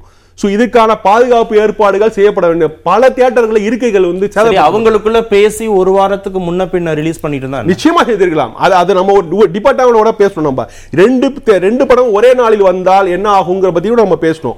ரெண்டுமே ஒரே நாள் வரப்போவதுக்கான வாய்ப்பு இல்லை. ஒரே நாள் வந்தாலும் எனக்கு பணம் மட்டும்தான் முக்கியம், என்னுடைய ஃபேம் முக்கியம், என்னுடைய செல்வாக்கு முக்கியம்னு ஒரு அரசியல் ஒரு நடிகர் வந்து எந்த பொறுப்புணர்வும் இல்லாம இருக்கிறது நீங்க எப்படி என்கரேஜ் பண்றீங்க? இல்ல, என்கரேஜ் பண்ணல. இல்ல, இந்த இன்றைய சூழல் அப்படிதான் இருக்கு. சினிமாவில் மட்டும் இல்ல, எல்லா இடங்களிலும் இப்படிதான் இருக்கு. எல்லா துறைகளிலும் இப்படிப்பட்ட போட்டி, வர்த்தக போட்டிங்கிறது எல்லா இடத்துலயும் இருக்கிறது. நம்ம அதை பத்தி ஆனா நான் என்ன சொல்றேன், சீமான் அவர்கள் அதை வந்து தொடர்ந்து நடிகர்களுக்கு மட்டும் பேசாமல் நீங்க இயக்குநர்களுக்கு பேசுங்க, எல்லாருக்கும் பேசுங்க, மற்ற துறை சார்ந்த மற்ற இடத்துல போட்டியை முன்னிலைப்படுத்துகிறதா நான் சொல்ல வரேன். முரளியை பாஸ் குறிக்கிட்டார். சுருக்கமா சார், இடைவேளைக்கு போகணும். இந்த இந்த டிக்கெட் பேர் தான் சொல்றேன்னா ஒரு நடிகர் ஒரு நடிகர் சம்பளம் வாங்கி நடிச்சு போயிட்டு அந்த படத்தை ப்ரொமோட் பண்ணி அந்த பிஸ்னஸ் பார்த்து வெற்றி தோல்வி பார்க்குறது ப்ரொடியூசர். நம்ம நடிகர் கேட்கலான்னு சொல்கிறோம், சரி. ஆனால் இன்றைக்கி மூவாயிரம் ரூபா மதுரை பிளைட் டிக்கெட்டு தீபாவளியை ஒட்டி பதினாலாயிரம் பன்னெண்டாயிரத்துக்கு போகுது. அவர் ட்ரெயின் டிக்கெட்டு எலைட்டுன்னு போட்டு புதுசாக அதிக கண்மூடித்தனமாக வாங்குறாங்க. இதெல்லாம் யாரு இதுக்கு யாரும் போய் கண்ட கம்ப்ளைண்ட் பண்ணுவீங்க? இருபத்தஞ்சு பேர் ஐம்பது போற போர் பேர் போற ஃப்ளைட்டை பத்தி நீங்க பேசுனீங்க. ட்ரெயின் சொன்னேன், சாமா ட்ரெயின் சொன்னேன், எலைட்டு டக்கல் டக்கல்ல எலைட்டு எத்தனை இருக்கு? நீங்க சாமானிய ஒரு முந்நூறு சாமானிய ரசிகர்கள் வந்து மூவாயிரம் அதாவது ஐநூறு கொடுத்து கடைசி நிமிஷங்கள்ல தன்னுடைய லாபகரத்தமா இருக்கு அந்த டிமாண்டை பயன்படுத்தி விலையேற்றுங்கிறது பொது விதி. அது சினிமா மட்டும் உங்களுக்கு விதி விலக்குன்னு சொல்லிட்டு சினிமா மட்டும் கூப்பிட்டு சொல்லக்கூடாது. நம்ம பார்க்குற நாம போற நாளைக்கு பட்டுக்கோட்டைக்கு ட்ரெயின் டிக்கெட் போட்டாங்க என்ன காசு வாங்குறாங்க? நடிகர்கள் ஈஸி டார்கெட்டா இருக்காங்க. நடிகர்கள் ஈஸி டார்கெட்டா இருக்காங்க. அது மூலமாக பெரிய கவனம் கிடைக்கிறது. ஈஸியான டார்கெட்டா இருக்காங்க. ஈஸி டார்கெட்டா இருக்காங்க. அது மூலமாக பெரும்பாலும் கவனம் விளம்பரம் கிடைக்கிறது. அது வந்து நீங்க சீமானாகட்டும் மற்ற எல்லா விமர்சகர்களாகட்டும் எல்லாருக்குமே ஒரு பெரிய நேரடியா முதல்வர் ஆக முடியுங்கிற ஒரு அங்கீகாரமா இருக்கு. இதெல்லாம் பதில் சொல்லி தான ஆகணும். அப்படி எந்த ஈஸி டார்கெட்டா முக்கியம். அதனால திரும்ப திரும்ப சொல்றேன், எந்த நடிகர் அவரு நேரடியாக சினிமா துறையிலிருந்து நேரடியாக முதல்வர் ஆக முடியுன்ற ஒரு கனவோடு இருக்கக்கூடிய நபர் அவர் அவர் அதுக்காக அவர் உழைக்கிறாருங்கிற போது அவர் இப்படி ஈஸி டார்கெட் ஒரு மாநிலத்தின் முதல்வர் நேரடியான பொறுப்பு இருக்கின்ற கனவோடு இருக்கான்னு எப்படி சொல்றீங்க? பொறுப்பு இருக்கு. அந்த கனவோடு பண்ணி எப்படி சொல்ல முடியும்? அரசியல் வர அரசியல்ங்கிறது கனவுதான். அரசியல் கனவு நான் இப்படி ஏன் தலைகீழா சொல்லக்கூடாது? தான் முதல்வராக நினைப்புல இருக்க சீமான் முதல்வராக இவங்கெல்லாம் வந்த வாய்ப்பு இல்லைங்கிறதுக்காக எல்லாரும் எதிர்க்கிறான்னு சொல்லக்கூடாதா? திரு கார்த்திகேயன், நடிகர்கள் திரைக்கவர்ச்சியை நம்பி அரசியலுக்கு வராங்க, எச்சரிக்க வேண்டிய பொறுப்பு இருக்குங்கிற துணியிலலாம் சீமான் பேசினாலும் ஒரு அச்சம் இருக்கு அவருக்கு. இங்கே திரைக்கவர்ச்சியை நம்பி வந்த நடிகர்கள் பக்கம் புதிய வாக்காளர்கள் போயிடுவாங்களோ, இல்லை தனக்கு வாக்களித்து கொண்டிருக்கக்கூடியவர்கள் அங்கே நகர்ந்துருவாங்களோ அப்படின்னு அந்த பயத்தில் தான் அவர் வந்து பேசுகிறாங்க. நான் இதுக்கு பதில் பதிலளிக்கிறதுக்கு முன்னாடி ரெண்டு விமர்சனங்களுக்கு பதிலளிச்சுட்டு வந்துடுறேன். ஒன்று, திரைப்பட மேடை தான் வந்துட்டு அண்ணன் அறிமுகப்படுத்திச்சு, அதனுடைய புகழில் தான் அவர் வந்தாருன்னு சொன்னதை மறுக்கிறேன். திரைப்பட நடிகர் சீமான் அவர் முதல் மேடை கொடுத்து திரைப்பட அடையாளம் இல்லை, அதுதான் சொன்னேன். அந்த மேடை நடுவில் உட்கார வைத்தது இல்லை, அந்த மேடை சபையில் நடுவில் உட்கார வைத்தது. அதாவது அதற்கு முன்னாடியே திரைப்பட நடிகர் இயக்குனருங்கிற அடையாளத்தோடு தான் அவர் அரசியலுக்கு வர்றார். அப்படி நடு மையத்தில் அமர வைத்தது அமர வைத்தது. அவர் உதவி இயக்குனராக இருந்த காலத்திலிருந்து அவர் வந்துட்டு கம்யூனிஸ்ட் மேடைகளிலிருந்து, திராவிட மேடைகளிலிருந்து, அண்ணன் திருமாவளவன் அவர்களுடைய மேடையிலிருந்து, இன்னும் சொல்லப்போனால் ராமதாஸ் அவர்களுடைய மேடையிலிருந்து, எல்லா மேடைகளிலும் ஆயிரம் மேடைகளை பார்த்த பிறகு தான் அவர் இயக்குனராகிறார். இயக்குனரான பிறகு தான் வந்துட்டு இந்த அடையாளம் உதவி இயக்குனர் மட்டும் நினைக்காதியா இல்லை, திரைப்படங்கள் உதவி இயக்குனர் தான் அந்த அடையாளம். அங்கிருந்தே ஜேர்னி தொடர்ந்து அடையாளத்தை கொடுத்து வச்சுக்கிறேன். இல்லை இல்லை இல்லை திரைத்துறையில் இருக்கிறாரு ஒரு துறை கூட்டுக் கொண்டா வெறும் சீமானா இது எடுபட்டு இருக்காது. திரைத்துறையில ஆயிரம் உதவி இயக்குநர்கள் இருக்காங்க, எல்லாருமே இருக்காங்க. இவருடைய உணர்வும் இவருடைய பேச்சுக்களும் இவருடைய மக்கள் பால் கொண்ட அக்கறையும் தான் இவரை வந்துட்டு முன்னிறுத்தி கூடுதல் அட்வான்டேஜ் அப்படின்னு நான் சொல்றேன். இல்ல சினிமாங்கிறது இருக்கலாம், சீமானுக்கு கூடுதல் அட்வான்டேஜ். இப்போ இப்போ நான் சினிமாவில் இல்ல, நான் வந்துட்டு எப்படி அடையாளப்படுத்தப்படுறேன், ஒரு கட்சிக்குள்ள அடையாளப்படுத்தப்படுறேன், எனக்கு ஒரு மேடை அங்கீகாரம் எப்படி கிடைக்குதுன்னாக்க நான் மக்கள் மீது கொண்ட அக்கறையினால் கிடைக்குதுன்னு தான் நான் நம்புறேன். அது எந்த பொறுப்புல இருந்தாலும் சரி, சினிமா துறையில இருந்தாலும் சரி, வேறு துறைகளில் இருந்தாலும் சரி, இது நடக்கும். இதை நான் முதல்ல மறுக்கிறேன். ரெண்டாவது வந்துட்டு அவர் சொல்லும்போது சொன்னார் வந்துட்டு இவர் மாற்றி மாற்றி பேசுகிறாரு, தமிழ் தாய் வாழ்த்து வந்துட்டு மாற்றுவாங்கிறாரு, திடீர்னு இப்படி பேசுகிறாரு, இது வந்துட்டு வெறும் கவர்ச்சிக்காக பேசுகிறாரு, விவாதத்தை உரு உருவாக்கணுங்கிறதுக்காக இல்லை. எங்களுடைய கொள்கைன்னு ஒன்று இருக்குது. தமிழ் தேசிய கொள்கையின் அடிப்படையில் திராவிடம்ங்கிற சொல்லியே நாங்கள் எதிர்க்கிறோம். திராவிடங்கிறது எங்களுடைய அடையாளம் இல்லை அப்படிங்கிறத எதிர்க்கிறோம். நீங்கள் மெல்ல மெல்ல நகர்ந்து வலதுசாரி சித்தாந்தத்தோடு ஆகிட்டீங்கன்றாரு. கிடையவே கிடையாதுன்னு சொல்கிறேன். அவர் புரிந்து கொள்ளவே இல்லை. அரசியலுடைய அடிப்படை புரிதலே அவருக்கு தெரியலைங்கிற, தமிழ் தேசிய அரசியலுடைய அடிப்படையே அவருக்கு புரியலைங்கிறது தான் என்னுடைய இரண்டாயிரத்தி பதினாறுல நான் சொல்றேன்.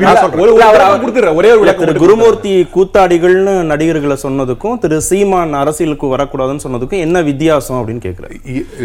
இது எப்படி இருக்குன்னாக்க, பேய் அப்படிங்கிறது வந்துட்டு நாங்கள் அதாவது கடவுளை வழிபட மாட்டேன் அப்படின்னு சொன்னாலே பேயை ஆதரிக்கிறேன் அப்படின்னு சொல்றதா வந்துட்டு அர்த்தமாக எடுத்துக்கொள்ள முடியாது. ரெண்டுக்கும் உண்டான வேறுபாடுகள். தமிழ்நாடு வந்து சேர சோழ பாண்டியன்ல இருந்ததை வந்து ஒரு தமிழ் தேசமும் ஒரு ஒரு ஒன்றுபட்டு ஒரு தமிழகமா உருவாக்கி அதை வந்து திராவிடங்கிற ஒரு முற்போக்கு அரசியல் தான் இங்க நடந்துட்டு இருக்குதுங்க. நாம வந்து ஒட்டுமொத்த இந்தியாவுக்கான ஒரு அரசியல் இங்க தமிழ்நாடு நடந்துட்டு இருக்கு. நீங்க ஒரு பிற்போக்கா கொண்டு போயிட்டு நாங்க தமிழ்நாடு எங்க முற்போக்கு போக்குங்கிறத யார் சீமானின் தமிழ் தேசியத்தையும் தமிழ் தேசிய வலது சாரி இல்ல இந்துத்துவ தேசியத்தையும் எப்படி ஒண்ணா சேர்க்கிறீங்க? ரெண்டு ஒண்ணு. சீமான் பேசுகிற தமிழ் தேசியத்தோட இன்னொரு வெர்ஷன் தான் ஆக்சுவலா அது வந்து சீமான் பேசிய தமிழ் தேசியங்கிறது அவர் நெருப்போடு விளையாடி கொண்டிருக்கிறார். அவர்கிட்ட சிக்கி இருக்கிற இளைஞர்களை வந்து எந்த நடிகரை வந்து மீட்டு கொடுத்தாலும் நம்ம அவங்களுக்கு நன்றி செலுத்தணும். அது விஜய் ஆகட்டும், அஜித்குமார் ஆகட்டும், யாராக இருந்தாலும் அவங்களுக்கு கட்சி ஆரம்பித்து அந்த இளைய பட்டாளத்தை மீட்டு கொண்டால் நம்ம கண்டிப்பா அவங்களுக்கு நம்ம ஒரு தேங்க்ஸ் சொல்லியே ஆகணும். என்ன தன்னுடைய என்ன தப்பா வழிநடத்துற ஏன்னா இளைஞர்களை என்ன தப்பா ஒரே இந்த கேள்வி கேட்டா தமிழ் தேசியம் வந்து வரலாறு வந்து நம்ம அதனால் நம்ம தமிழகம் பாதிக்கப்பட்டதுங்கிற பெரிய ஸ்டோரி. அதுச்சுலா என்னைக்கு எண்பத்தி ரெண்டுல பாண்டிபையால் நடந்த துப்பாக்கி சூட்ல இருந்து ஆரம்பிச்சு ராஜ்குமார் கடத்தல் வரைக்கும் தமிழ் தேசியங்கிற ஒரு விஷய எலிமெண்ட் அங்கே இருந்திருக்குது. அதனால சட்ட தமிழ்நாடு சட்டம் ஒழுங்கு பாதிக்கப்பட்டிருக்கிறது. அது போன்ற ஒரு நிலைமை நமக்கு தமிழ்நாட்டுக்கு இனி வரக்கூடாது என்றால் இது போன்ற சட்ட ஒழுங்கு பாதிப்பு. பச்சை மட்டை எடுத்து அடிக்கிறதுலாம் என்னங்க, அதெல்லாம் ஒரு கொள்கையா நீங்க பேசுறீங்க? நான் அப்படிதான் பேசுறேன். பச்சை மட்டை எடுத்து அடிப்பேன்னு சொல்றதெல்லாம் வந்து எப்படி நீங்க ஒரு அரசியல் கொள்கையா நீங்க சொல்றீங்க? அரசியல் கட்சி தலைவர்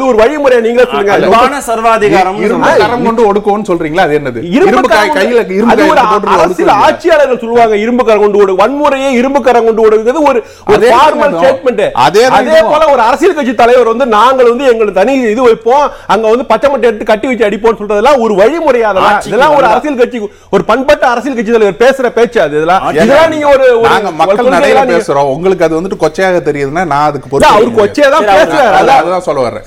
இளைஞர்கள் வந்து சீமான் சிக்கிட்டு இருக்காங்க, அவங்களை எந்த நடிகராவது வந்து மீட்டு கொண்டு வந்தால் என்ன விதமான ஒரு காமெடியான ஸ்டேட்மெண்ட் நான் எடுத்துக்கிறது? ஏன்னா தன்னுடைய ரசிகரை வழி நடத்த தெரியாத, தன்னுடைய ரசிகரை வந்துட்டு நீ ராத்திரி ஒரு மணிக்கு போகாத, அதே போல வந்துட்டு நீ வந்துட்டு கட் அவுட்டுக்கு ஏறி பாலாபிஷேகம் பண்ணாத, உன்னுடைய குழந்தைகளை பாரு, உன்னுடைய பெற்றோர்களை பாருன்னு சொல்லி வழி நடத்த தெரியாதவர்கள் சீமான்கிட்ட இருந்து மீட்டு நாட்டை வந்துட்டு காப்பாத்திடுவாங்கன்னு சொன்னாக்க எப்படி? இடைவேளைக்கு பிறகு இல்ல நான் இதை முடிச்சிடறேன் சுருக்கமா. இப்ப இது வந்துட்டு ரெண்டாயிரத்தி பதினாறுலயே வந்துட்டு நம்ம வந்துட்டு சொல்லியிருந்தோம் தமிழ் தாய் வாழ்த்தை இது பண்ணணும், புத்தகம் போட்டு கொடுத்துருக்கிறோம். இப்ப கொடுத்து மாற்றி பேசி நாங்க வந்துட்டு இது வந்துட்டு சொல்ல, அதற்காக தான் இந்த ஸ்டேட்மெண்ட்டை நான் சொன்னேன். நான் திரு கார்த்திகேயன் இந்த கேள்விக்கு பதில் சொல்லிட்டீங்கன்னா சுருக்கமா. இல்ல அதுதான், இப்போ நடிகர்கள் மீது பயமா அவருடைய வாக்குகள் சதவீதம் குறைஞ்சிருமா அப்படின்னு கேட்டா அதுக்கு ஒரு துளி கூட பயப்படுற கட்சி நாம் தமிழர் கட்சி கிடையாது, அண்ணன் சீமானும் கிடையாது. இன்னும் சொல்ல போனாக விஜய் அவர்களுடைய படங்களுக்கு எப்பொழுதெல்லாம் பிரச்சனை வந்து இருக்கிறதோ அப்பொழுதெல்லாம் முதல் குரலாக ஒழித்து தன்னுடைய தம்பி என்று அடைகாத்து நிற்கக்கூடிய ஒரு அண்ணனாக தான் அண்ணன் சீமான் இருந்திருக்காரு. பயத்தினால் இருந்திருந்தாக்க எப்படி ரஜினி அவர்களை எப்பொழுதும் எதிர்த்து கொண்டே இருந்தாரோ அதே போல விஜயும் எதிர்த்து கொண்டே இருந்திருக்கலாம். ஆனா என்னுடைய தம்பி இவர் மண்ணின் மகன் தமிழன் ஒருத்தன் சூப்பர் ஸ்டாரா இருக்கிறது வந்துட்டு எனக்கு பெருமைதான் சொல்றது எல்லாமே சினிமாவோட நிறுத்திக்கிற மாதிரி இல்ல இல்ல நீங்க வரட்டும் எங்க ஏரியாவுக்குள்ள வந்துடாதீங்க வாங்கன்னு சொல்றோம் நாங்க. கமல எங்கன்னா ரஜினி அவர் கமல வந்து வரவேற்றாரு அரசியலுக்குள்ள வரும்போது. ஆமா திரு சீமான் வரவேற்றாரு, ரஜினி வந்திருந்தாலும் வரவேற்று இருப்பார். நேர்ல போய் ரஜினி அந்த அளவுக்கு வரவேற்று இருப்பாரான்றது தெரியல. நிச்சயமாக அவர் அழைத்திருந்தா வரவேற்று. எலெக்ஷனுக்கு அப்புறம் அவர் சொல்லும் போது என்ன ஒரு வார்த்தை சொன்னார் அப்படின்னா, அவர் வந்து வெள்ளையா இருக்கிறாரு, கமலஹாசன் வெள்ளையா இருக்கிறாரு, என்னை விட நல்ல அறிமுகம் இருக்கு மக்கள்கிட்ட அப்படின்னார். அதுதான் வெள்ளையா இருக்கிறாரு இல்ல நல்ல அறிமுகம் இருக்கு இல்ல ஒரு கவர்ச்சி இருக்கு இல்ல இளைஞர்கள் பெண்கள் அவங்க பக்கம் இருக்கிறாங்கன்னு ஏதோ ஒண்ணு டிஸ்டர்ப் பண்ணிடும் ஓட் பேங்க்ங்கிறதா ஒரு கமலுக்கு சொன்ன ஸ்டேட்மெண்ட் விஜய்க்கு அது பொருந்தவே இல்லைங்க. ஏன்னா நாம் தமிழருக்கு விழுந்த வாக்குகள் எல்லாம் பார்த்தீங்கன்னா ஒரு பைசா வாக்குக்கு காசு கொடுக்காமல் எந்த ஒரு திரை பிம்பத்தையும் காமிச்சு வாங்காமல் வந்த இளைஞர்களுடைய வாக்கு அரசியல் மயப்படுத்தப்பட்ட வாக்கு. இது இதுல இருந்து பிரிஞ்சு போகும்னு ஒரு துளி கூட நாங்க நம்பல, அந்த பயம் எங்களுக்கு ஒரு துளி கூட. ஏற்கனவே திரு சீமான் சொல்லியிருக்காரு என்னுடைய கோட்பாடு வந்து தமிழ்நாட்டு அரசியல் கோட்பாடு எந்த தலைவரும் பின்பற்றக்கூடிய கோட்பாடோடு ஒத்து போனதே கிடையாது, தனிப்பட்ட ஒரு கோட்பாடு. அதனால என்ன நம்பி வந்திருக்கிற கூட்டம் வந்து தொடர்ந்து என்னோடு மட்டும்தான் பயணிக்கும், யாரோடையும் போக மாட்டாங்கன்னா அவருக்கு ஏன் பயம் வரப்போகுது? விஜய் வந்தா என்ன, அஜித் வந்தானா, யார் வந்தானே சொன்ன மாதிரி இளைஞர்களை குறிவைத்து அப்படி சொன்னீங்க இல்லையா, சீமானும் இளைஞர்களை குறிவைக்கிறார், நடிகர்கள் ஒரு இளைஞரை குறிவைக்கிறது.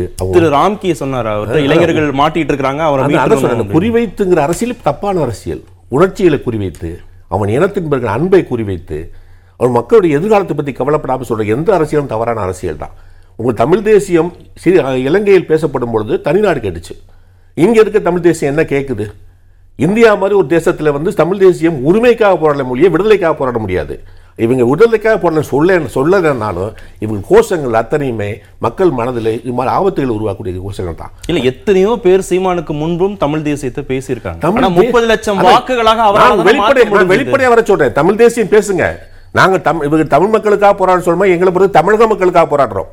இங்க ஒரு எழுபது வருஷத்துக்கு வந்து குடியேறிய முப்பது வயசு மகன் இந்த மண்ணின் மைந்தன் தமிழ்நாட்டு மக்களுக்காக கிடையாது, இப்ப வர்ற இப்ப வர்றவங்க தமிழ்நாட்டு மக்களுக்காக கிடையாதுன்னு தமிழக கலைஞர் அப்படிதான் சொன்னாரா சொன்னேன் இல்ல எழுபது எழுபது வருஷத்துக்கு ரைட்டு. இப்போ கல்வெட்டு காட்டவா இருங்க சார், கல்வெட்டு காட்ட கலைஞர் தமிழக முதல்வர் மு கருணாநிதி போட்டு விவாதம் அது இல்லை. இன்னைக்கு வார்த்தை விளையாட்டு வேணாங்கிறேன். நான் என்ன சொல்றேன்னாக்கா அந்த மாதிரி மக்களை வந்து இப்ப குடியேறவங்க அதையும் சொல்லிடுங்க. எது இப்ப கோடிக்கணக்கில் வட இந்தியர்கள் வந்து குடியேறாங்களா, அவங்களுக்காகவும் போராடுவீங்களா? யாரு அவங்களோட உரிமையை நீங்க புரிஞ்சுக்கிறீங்களா இல்லையா?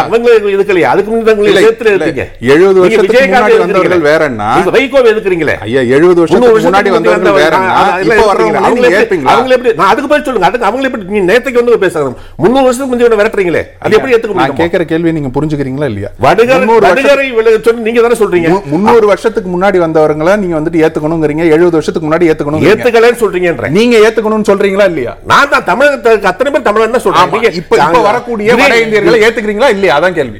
அவர்களுக்கு ஒரு வழிமுறைப்படுத்த வேண்டும் எங்களுக்கு நோக்கம் இருக்கு. நீங்க ஏத்துக்கிறீங்களா அவர்களை தமிழர்களா ஏத்துக்கிறீங்களா? அதான் கேள்வி. அவங்க எப்படி தமிழர் ஆவாங்க அதான் நாங்களும் சொல்றோம். தமிழர் எப்படி தமிழர்களா ஆவாங்க?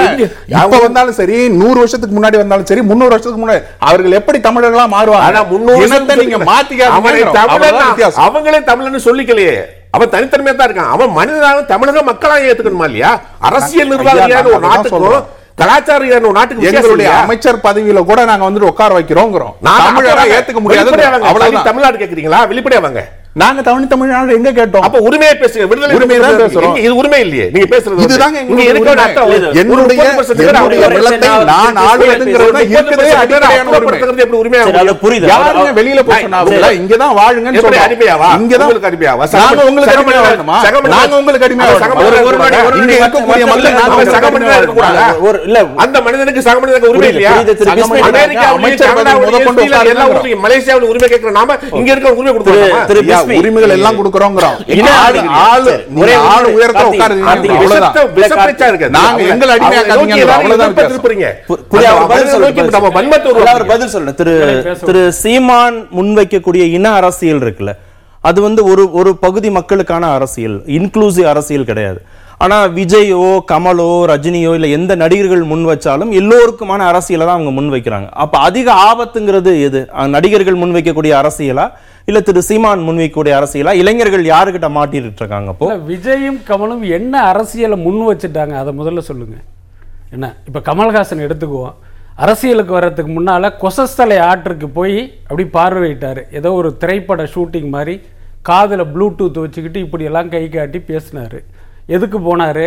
அந்த ஆறை பார்த்தீங்கன்னா ஆக்கிரமிச்சிருக்காங்க, அங்கே இருக்கிற எண்ணெய் நிறுவனங்கள் வந்து அதில் கழிவுகள் கொட்டுதுன்னு பயங்கரமாக வந்து வாசித்தார். அதுக்கப்புறம் கட்சி ஆரம்பித்து என்னைக்காவது அதை பற்றி பேசியிருக்காரா? என்னைக்காவது அந்த பகுதிக்கு போயிருக்காரா? நடிகர்களுக்குமே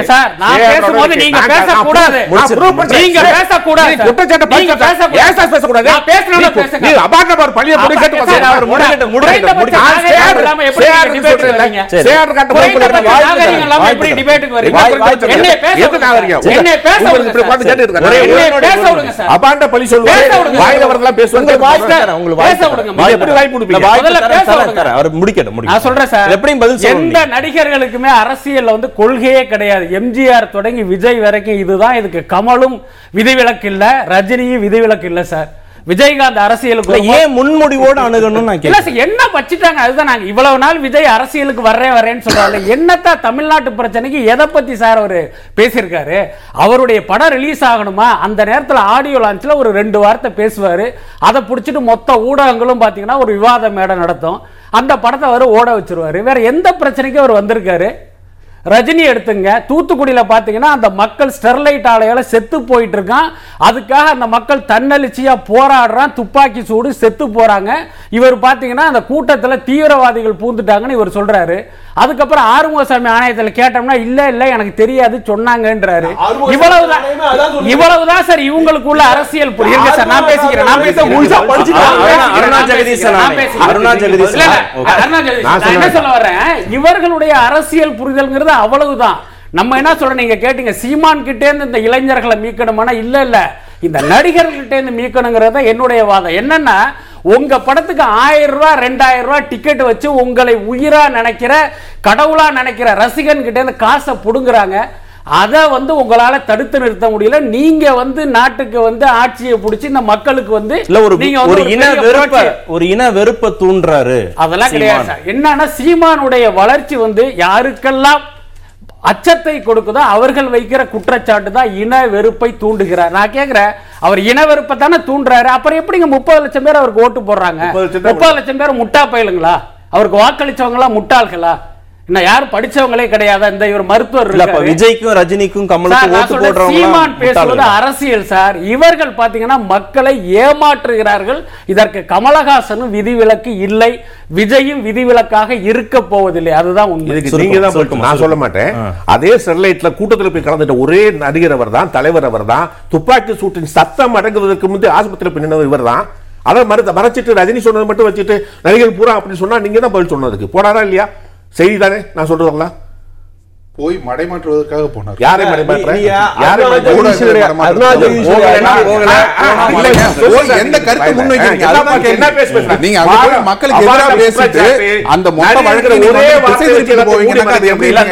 நம்ம வாக்காளர்கிட்ட கொடுக்க வேணாம். திருப்பி யார் வேணா வரட்டும், சூஸ் பண்ணக்கூடிய உரிமை வந்து வாக்காளர்.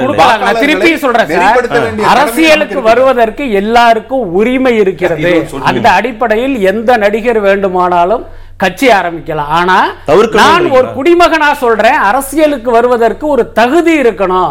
அந்த தகுதி இவர்களுக்கு கிடையாது. ஏன்னா திரையில் காட்டுகிற அந்த பொய் முகத்தை வச்சுக்கிட்டே வர்றாங்க. என்னன்னா நீங்க திரையில் நல்லவனா நடிக்கிறீங்க, ஒரு கூட்டம் நிஜத்திலும் உங்களை நல்லவன்னு நம்புது முட்டாள்தனமா. ஆனா இவங்க அவனுக்கு வந்து தெளிவுபடுத்தலை, எப்பா அது வந்து திரைமுகம்பா, நான் நிஜத்துல வேறேன்னு சொல்லாம அடடா இவன் நம்பிட்டானா, அப்ப இதை வச்சுட்டே இவனுடைய வாக்க சேகரிக்கலான்னு வர்றதை எப்படி நம்ம அதை வந்து ஒரு குடிமகனா அறிவுறுத்த, அதான் சொல்றேன். நீங்க வந்து தெளிவுபடுத்துங்க. தமிழ்நாட்டுல ஒரு இன்க்ளூசிவ் அரசியல் முன்னெடுக்குன்னா அது நடிகர்களால் மட்டும்தான் சாத்தியம். இன்று அதிகாலையில ஒரு தியேட்டர் முன்னாடி வந்து எந்த ஜாதி எந்த மதம் தெரியாம பக்கத்து பக்கத்துல வந்து உட்கார்றான்னா அதை சாத்தியப்படுத்துறது நடிகர்கள் மட்டும்தான்.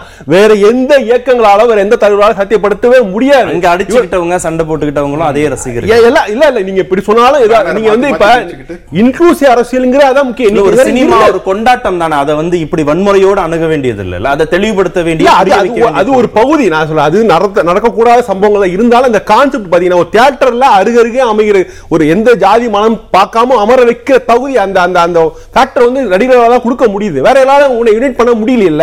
அதுதான் ரெண்டாவது, நம்ம வந்து சீமானுடைய பேச்சுக்கு நான் இவ்வளவு ஒரு டீகோட் பண்ண வேண்டிய அவசியம் இல்ல. அவர் முன்னுக்கு பின் முரணாக தான் பேசுறாரு. நீங்க பாருங்க இன்னைக்கு அவருக்கு சகிப்பு தன்மை கிடையாது. நீங்க வந்து மகாவீர் ஜெயந்திக்கு கறி கடைகளை வந்து மூடக்கூடாதுங்கிற சொல்றாரு. ஆனா அது பாருங்க, ஆனா அவர் சங்கரலிங்கனாருடைய ஒன் ஆஃப் த பதினேழு பன்னெண்டு கோரிக்கைகள் அது ஒன்று சைவம் தான் வந்து எல்லாரும் சாப்பிடணும்னு சொல்றதெல்லாம் ஒரு முன்னுக்கு இதெல்லாம் வந்து வெளிப்படையா அவர் சீமானு பேசணும். அதில் உள்ள முரண்பா நீங்க முரண்பாடுகளை சுட்டி காட்டினா என்ன சொல்லுவாருன்னா, அவன் நம்பி தம்பி அப்படி பார்க்க கூடாது தம்பி அப்படின்பாரு.